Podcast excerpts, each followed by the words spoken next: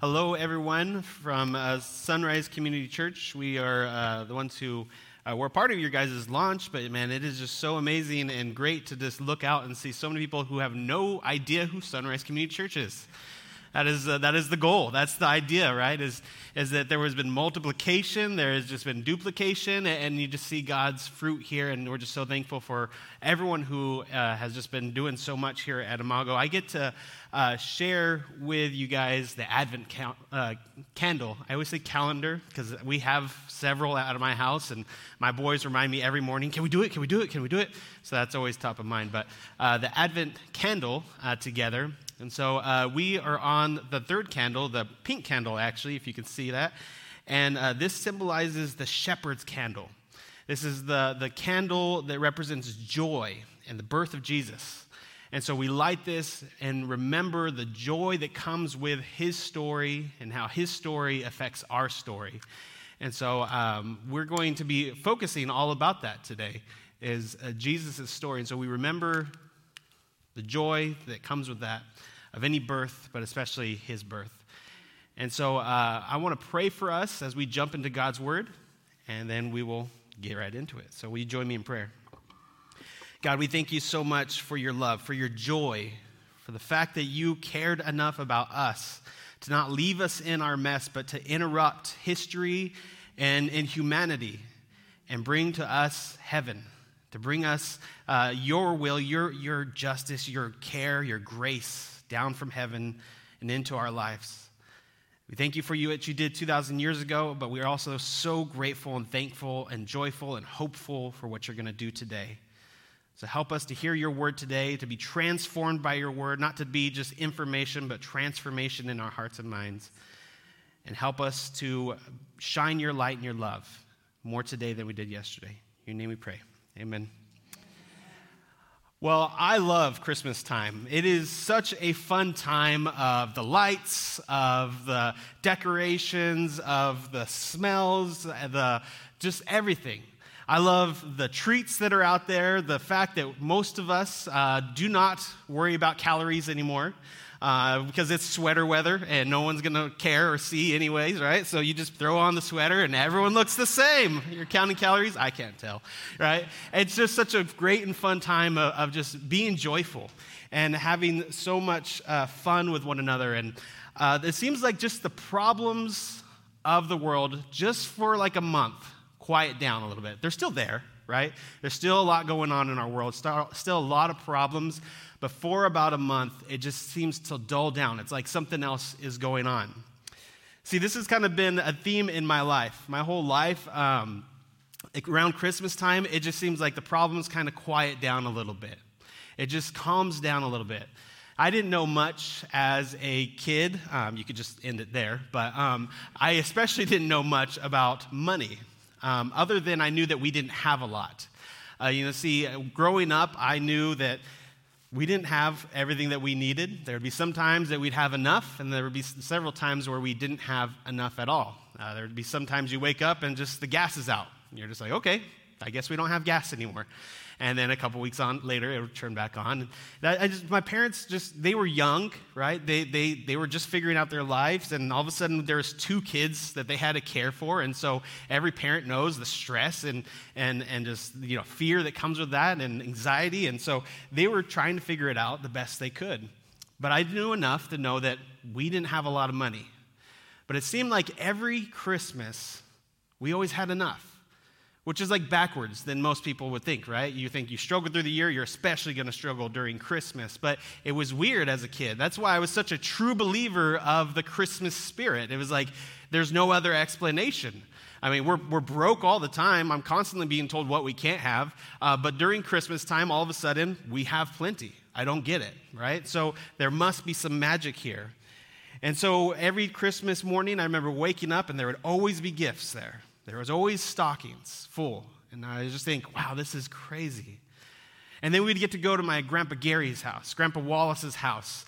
And I'd go to his house, and he would have even more presents for us. And the stockings would be even more full at his house. And he was like competition to Santa, right? Like going to his house was just so much joy. He would decorate right after Thanksgiving. Like the moment that we were done eating the turkey, he was pulling out the tubs. Uh, he loved Christmas so much. And uh, that feeling of joy, of Christmas, uh, still affects me today, but for a much different reason. See, once uh, my wife and I had Titus, my oldest son, uh, my dad, he took me out. He said, I'm going to teach you a new tradition. And I said, okay, you know, what, what is this? And uh, he said, all right, we're going to go to Toys R Us, back before it was an empty building uh, here in Visalia. Yeah. Um, and we went there, and he, we got the shopping cart, and Titus is the first grandson on that side of the family, and so you know that he's in trouble, right? Um, so we're going through there, and he's just piling in the toys. And I'm saying, Dad, this is too much. Like, this is just way too much. This is more than we can afford. And Cheryl and I, we're, we're young parents. We're broke, right? Like, we can't buy him all this. And he said, Don't worry about it. Just, just put things in. And so we get to the very end, we check out, he swipes his card. We put it in the back of his car, and I said, Dad, this is, this is a lot. This is a lot. This is way more, you know, you're going to overshadow us like 10 times. He said, I want to tell you about a tradition that started when you were a kid. He said, Your, your grandfather used to do this with me. He said, We would go out and uh, we would buy a bunch of things, and half of it would go to our house, and half of it would go to his house. He says, And that's how we had Christmas. And all of a sudden, all those mornings clicked in my head. I was like, I get it. Like, because even as an adult, I was like, I don't understand how you guys did it. Did you guys just go into massive debt? You know, were you unwise with your money in that way? And, and I started to understand no, all those moments were my grandpa saying, I love you, right?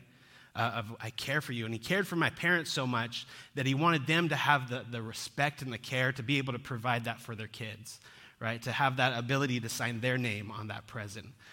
And so I, I, I share that story with you because it's such a, a, an awesome story of my grandfather's love, of his care for my family, for me, and it still affects me today. You know, this time of year is so great for sharing those kind of stories, those family stories that affect our lives even today. And that's exactly what we're going to be doing as we look at Jesus' story as well is how his story changed our lives, changed our destiny, and still affects us today. But one of the cool things that you guys are doing here at Imago is you're sharing about the gospel message from unique perspectives, from different places in the Bible. Not just going to the gospels and, and sharing the stories from there, but you're, you're looking at it from different vantage points. And so we're actually going to hear the, the, the, good news, the, the gospel story, the, the birth of Jesus, and how it affects us from Galatians. And we're going to start in chapter 3, verse 23, and we're going to go all the way to chapter 4, verse 7. We're going to kind of hit that whole section there. And we're going to see how God's story impacts our lives and changes our lives. And so we're going to read through it, and then we'll chunk it out after that. So this is what the Lord, word of the Lord says in uh, Galatians chapter 3, verse 23 to 4 7. It says, Before the coming of this faith, we were held in custody under the law, locked up until the faith that was to come would be revealed. So the law was our guardian until Christ came and we might be justified by faith. Now that, now that this faith has come, we are no longer under a guardian. So in Christ, you are, you are children of God's faith. For all of you were baptized in, into Christ, have clothed yourself with Christ. There is neither Jew nor Gentile, neither slave nor free, neither male or free, female, for you are all one in Christ Jesus. If you belong to Christ, you are Abraham's seed, and heir according to the promise. What I am saying is that as long as an heir is under age, he is no different from a slave, although he owns the whole estate. The heir is subject to guardians and trustees until the time set by his father. So also, when you, we were underage, we were in slavery under the elemental spiritual forces of this world. But when the set time had fully come, God sent his son, born of a woman, born under the law, to redeem those under the law, that we might receive adoption to sonship. because you are his sons, God sent his son's spirit into our hearts, the spirit who calls out, Abba, Father. So you are no longer a slave, but God's children. And since you are his children, God has made you also his heir. This is the word of the Lord for us today. Paul is writing here to the Galatian church. And so the Galatian church is uh, modern day Turkey, is a way to kind of, you know, where in the world this is happening. And Paul is starting off by simply sharing a shared story for us, a shared story that we get to share in because of Jesus' love, because of our adoption. And so he starts off in Galatians chapter 3, verses 23 and 24. It says, Before the coming of this faith, we were held in custody under the law, locked up until the faith that was to come would be revealed. So the law was our guardian until Christ came that we might be justified by faith. What Paul is saying here is the reason why God gave us the law, gave us the instructions on how to live for Him, is because before that, we had no bearings on what living for God looked like. Uh, beforehand, we didn't know right from wrong. We only really knew wrong. You know, we were stuck in so much wrongness that if someone would say, live for God, we would have been like, what does that even mean? I don't understand. If, if Jesus was there instead of the burning bush, right? And he said, Follow me. We would have been like, Who are you? Uh, why do we need you? We don't need you. We'll figure it out ourselves. So, before we could live a holy and good life, uh, God had to give us his standards of living. And so, the law there, Paul is saying, was there to teach us the standards, to teach us how to live for him. Now, the problem with that is that we are very inclined to sin. We just, we just are so good at it. We're naturals, it seems like. And so, even when we tried to do our best, it was always tainted by some kind of sinfulness. We tried our best, well, then pride became an issue. And so we become prideful, we become hard hearted, we didn't want to listen, all of those things start to pile up. So we could never save ourselves. And really, the law, Paul is saying, was not meant to do that. It was not supposed to be the way that we get to heaven, it was simply setting the standard and what's amazing about that is all throughout the Old Testament, you'll see moments where God is also nudging us and saying, You're going to need a Savior. You're going to need someone to do this for you. And so uh, Paul is saying all throughout history, all throughout this time, the law was there to show us the standards that were there, but also start to just nudge us to the point to realize that we needed a Savior. Uh, there, there's this guy named Dave Ramsey, and uh, he has this quote. Um, you know, I don't like everything he has to say, but he has a couple really good quotes. Um, but one of the things that he says is, you know, people don't change their habits until they're sick and tired of being sick and tired. And really, uh, I think that that's where we were at with humanity. We tried for generations on generations on generations of trying to live for God, trying to live up to the standard, but we weren't going to admit that we needed a Savior until we were sick and tired of being sick and tired of our failures, of not being able to do it on our own. That's when all of a sudden we realized we need help. We need to call out to God. We need to give up trying to do it ourselves and realize that God will provide the way for us to do it, which again, he was pointing to the, the whole time. We continue, it says in verse 25, it says, Now that this faith has come, we are no longer under a guardian. So in Christ Jesus, you were all children of God through faith. For all of you were baptized into Christ have clothed yourself with Christ. There is neither Jew nor Gentile, nor slave nor free, nor is there male or female, for you are all one in Christ Jesus. If you belong to Christ, then you are Abraham's seed and heir according to his promise. Faith has now set us free from having to constantly go to the law and try to justify ourselves. Instead, now we go to Jesus, and that relationship with Him justifies us. It changes us, it alters us, and it's, it's Him working through our lives that transforms our lives to live a new life, to live a holy life for Him. It's His work, not our own. And what's amazing that Paul is saying here is, you know, your relationship with Jesus starts to become your primary identity. It becomes your true marker of who you are. And he says this defines you, this relationship with him defines you more than your race, your ethnicity, more than your social standard in, in society, no, no matter your gender. It doesn't matter. Your relationship with God becomes your primary identity. And that's how we're defined as Christians. And what I love about that is when that becomes your number one, well, everything else, we can still celebrate those things. Those are still good things. But we have more in common because of our relationship with Jesus than any of those other things. I can stand next to another 36 year old male, half Hispanic, half white, and, and, and, same social economics, and I can have less in common than I do with any of my Christian brothers and sisters. Because my, my faith is my primary identity, it's what makes me me. And so uh, I think of it this way if you were to get together with all of my, uh, my siblings, and I have several of them, um, many, many families. Um, uh, so if you got us all in one room, you would see that we are very different. You know, I have a sister um, who does ag. She teaches ag down south. She's an ag teacher. She's always on the farm. She's always covered in mud and other things. Um, and, and she loves that, right? She has so much joy uh, doing that. And, and then there's me, I'm a city boy through and through, right? I can go to a farm. I can appreciate you guys who work on farms, and I'm glad you do it. I could not do what you do, all right? I'll fully admit that. I don't need to be a macho man. You know, that's all you, all right? Stick behind the computer with my Wi Fi. That's what I love, right? We're completely different, but I love her so much. She brings me so much joy because of our family bond that we have there. We don't sit there and I don't say, You're weird, right? I mean, I do because I'm her bigger brother, but so that was a bad example. But we have that love for one another, and our differences are highlighted and we're celebrated. But that love is there because of that a big, you know, connection that we have.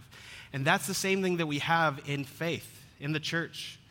We can look at each other, we can love each other, we can truly care for each other, not because we vote the same, but because we serve the same God. And that's what church is supposed to look like. That's what it's supposed to be like. And so we celebrate that. And that's what Paul is saying is no, no matter what, what other things that you have out there, what's our primary thing is that Christ loves us, that he cares for us, that he's adopted us into his family. Paul puts it in a, a different term. He kind of references uh, something a little bit different about our relationship with God before Jesus in chapter 4, verses 1. He says, What I am saying is that as long as you long as an heir is underage, he is no different from a slave. Although he owns the whole estate, there, the, the heir is subject to a guardian and trustee until the time set by his father. So also, when we were underage, we were in slavery under the elemental spiritual forces of the world. Paul is likening our relationship with God similar to an heir waiting for his moment to get everything that belongs to him. He's saying, You know, you've always belonged to God, you've always been his. You just didn't live like that until a set time, until a set time where he would help you to understand that. He would awaken you to that truth until Jesus would come. And before that, we were stuck under the law where he was trying to teach us, to guide us on how we ought to live. But until that right moment came, we were stuck behind the law, the, the relationship wasn't quite there. What Paul is saying is then that moment would come and everything would change. Once that set date by the Father would come, everything would change. Y'all ready for Christmas? Here it is Galatians 4 4 through 7. It says, But when the set time had fully come, God sent his son, born of a woman, born under the law, to redeem those under the law, that we might receive adoption to sonship. Because you are his sons, God sent his spirit to, uh, of his son into our hearts, the spirit who calls out, Abba, Father. So you are no longer a slave, but God's children. And since you are his children, God has made you also his heir at just the right time. God the Son, born of a virgin, born in a little town of Bethlehem, uh, born in a manger, the Son uh, of God, born in the humblest of ways, celebrated by the marginalized and heavenly hosts. What a party! Born a king of kings, the child's name is Jesus, and he changed everything. And it's his birth that separates time itself. Before his birth and after his birth is how we track our time. In life, we lived, uh, he lived, uh, his life, he lived perfect accordance to God's holy law. No sin would he commit, but death on the cross would be his gift of salvation for you and me. You see, he took on himself our sins and substituted his perfect life for our imperfect life. After three days, though, he rose from the dead. And uh, the women went to his tomb to go and do the, the normal traditional things of just uh, caring for his body. But they were shocked when they got there and the tomb was empty. The, the, Jesus, the Son of God, was not there. He rose from the grave. He appeared to them numerous times, numerous times to different people. And he, he walked with them, he talked with them, he ate with them, he let them touch his wounds. He was there physically with them, but he was transformed. He was different. And they saw that constantly. And at the end, before he rose to heaven, he said this from Matthew 28, verse 17 through 20. He says, All authority in heaven and on earth has been given to me. Therefore, go and make disciples of all nations, baptizing them in the name of the Father, and of the Son, and of the Holy Spirit, and teach them to obey everything I have commanded you. And surely I am with you always to the very end of the age. Because of Jesus' death and beautiful resurrection, we now live in a new relationship with God. You know, verse 5, it says adoption to sonship. We should understand that, that no, that's not just for the guys, right? That's for everyone. Some translations will say to, to his children. We are his children. And the reason why I like that, that version, though, sonship, is because back then that came with uh, a promise. That was uh, like a, a legal standard. If you were the son, you were going to get an inheritance. You were promised things because of that. And what he's saying there is you, men and women of God, are given not just a word, not just a name, but you're giving a promise of inheritance to you. It's a legal standard. You are now heirs to his kingdom. He has adopted us sons and daughters, and now we pray to God in a new way saying, Abba, Father, Dad. That's how we know him. Not a distant God who's far away that we have to appease, but we know him just like our own dads. We are his children and his heirs to the kingdom of God. See, more than I want you to remember my grandfather's story, is I want you to remember and reflect on this shared story that we have in God. That Jesus' story came down, that he came down from heaven, was born, and changed it all for us. And he does that in each of our lives here today as well. Each of our lives can be different because he comes down and he changes our lives, gives us a new hope and a new way to live. And I want to invite you guys, my challenge for you guys is this is find ways to allow this story to be celebrated through this season. How can you help your household, your, your, your traditions, to have Jesus more at the center of it? Maybe it's simply just reading the story, the, the story of Jesus' birth before you open the gifts or at dinner or wherever you want to uh, implement that. But make his story more a part of your celebration where your kids can hear it, where they can memorize it, where they can know it, where in, in five to six years, where they can roll their eyes at it because we're doing it again. I want them to be that familiar with it, right? Where they're just like, oh, yes, I know that Jesus came. And you're like, yes, yes, I want you to know that. I want you to hear that so much. So make it more a part of your story. Maybe it's, it's doing that, and then as they get older, or just with your family of older people, you share how his story transforms your story. Or you share your testimonies at your celebration this Christmas, where you share how God interrupted your life. How beautiful would that be, church, for us just to be able to share the, the stories, for your kids, for your friends to know your story so well that they can find hope in it.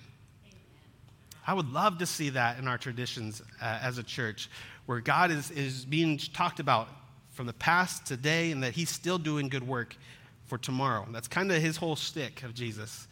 He didn't just do a live perfect life and then go to heaven, but his story continues to transform our life.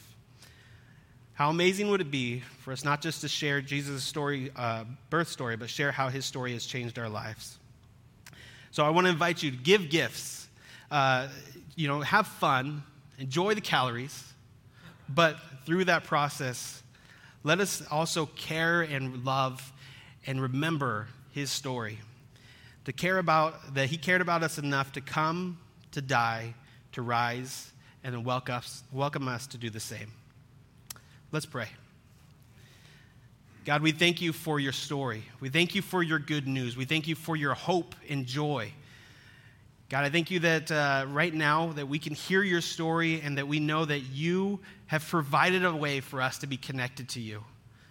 God, I pray right now that anyone who just needs to remember that today would you would they would feel it in their hearts. They'd feel you in their hearts, God. Help us to live a new life for you. Transform our lives, sanctify us, help us to live a new life in you. God, I pray also right now that you'd help us to find ways to share your story with those people around us. Those people that you've planted around us, strategically planted around us, God, to help us to find ways to be your light and your love and your hope to them, to shine the, the, your, your light into their dark lives.